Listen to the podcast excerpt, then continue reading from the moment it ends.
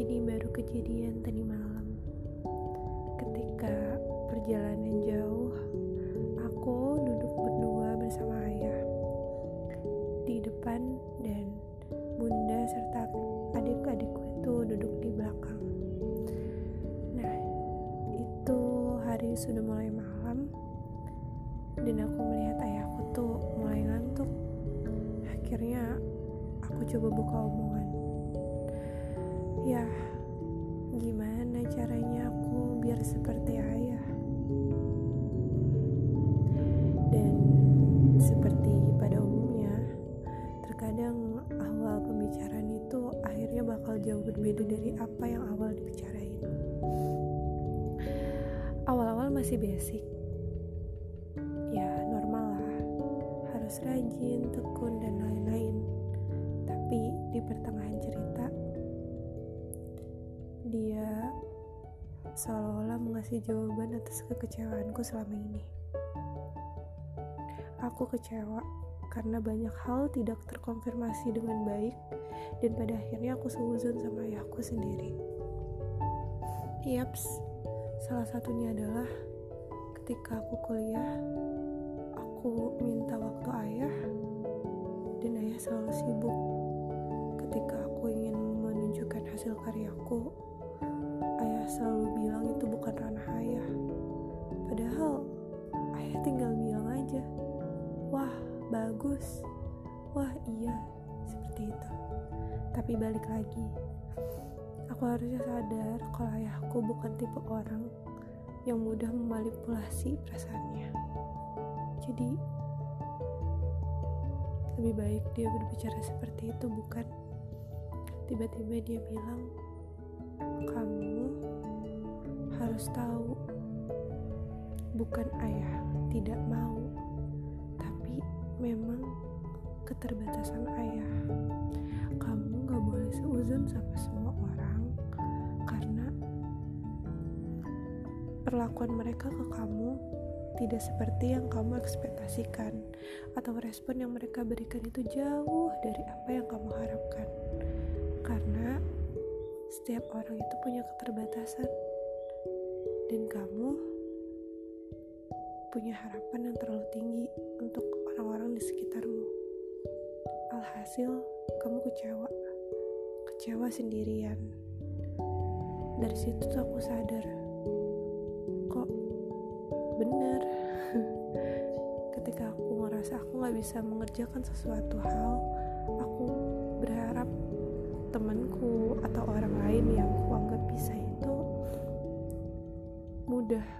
memberikan informasinya untukku.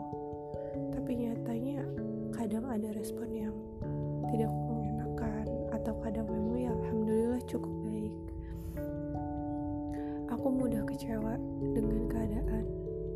Maka itu ayah bilang semua yang kamu bangun selama ini pikiran brilianmu yang tidak pernah dipikirkan oleh orang lain itu akan mudah aja hilang karena perasaan mulai sekarang untuk mengambil keputusan apa pun tolong jangan terlalu banyak melibatkan perasaan kau berpikir dengan logika kau bangun dengan logika masa iya dengan mudah kau hancurkan dengan perasaan perasaan ngambek kecewa, marah sehingga kamu tidak mengerjakan semuanya dan itu berdampak fatal. And then aku jadi ingat kata-kata seseorang yang bilang memperbaiki barang yang rusak itu lebih baik daripada memperbaiki hidupmu yang rusak.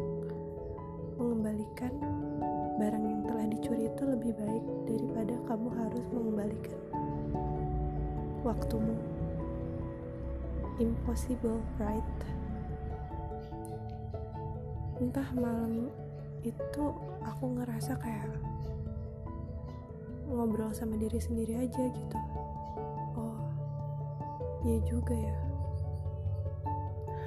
Sebenarnya salah satu hal yang ingin ku sampaikan itu aku lelah banget sama kuliahku. Berasa salah jurusan Padahal niatku untuk melanjutkan sekolah itu untuk mengkonfirmasi hal yang belum aku dapetin. di sebelumnya dan ternyata jurusan yang kuambil itu cukup jauh tapi ayah bilang kamu terlalu fokus sama perbedaan suatu hal yang gak bisa kamu terima. Padahal semua ilmu itu berhubungan. Jadi jangan pernah nyesal kamu mempelajari suatu hal.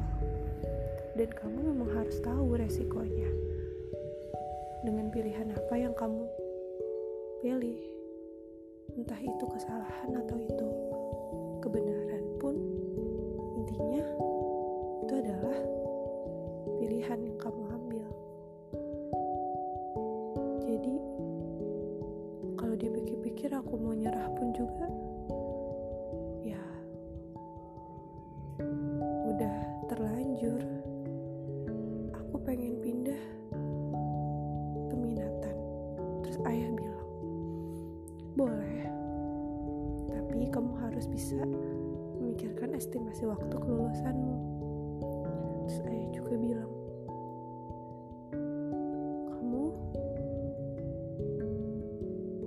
jangan terlalu berfokus sama hal yang udah hilang atau hal yang telah gagal. Intinya tekun enak gak enak coba jalanin selagi itu bukan hal yang berbuat dosa. Kamu nuntut ilmu kamu merasa gak mampu. Ilmu itu kan dipelajarin. Kamu ngerasa gak mampu berarti kamu tahu. Kamu tahu problemnya sekarang tinggal cari solusinya. Dan setelah aku pikir-pikir hmm, kok perasaan aku lebih baik dari sebelumnya? Apakah aku harus mulai lagi dari awal? Tapi sepertinya iya. Dari awal niatnya maksudnya. Jadi aku jadi pikir benar juga ya selama ini aku terlalu melibatkan perasaan. Apalagi dengan maraknya isu mental health kadang aku malah salah paham. Rasa ketidaknyamanan itu kuanggap sebagai ancaman. Padahal zaman dulu hal itu normal. Tinggal gimana cara nyikapinnya aja. Rasanya sama kayak disakitin sama omongan tetangga. Tapi bedanya ini disakitin sama ekspektasi diri sendiri. Dan pada akhirnya aku harus sadar.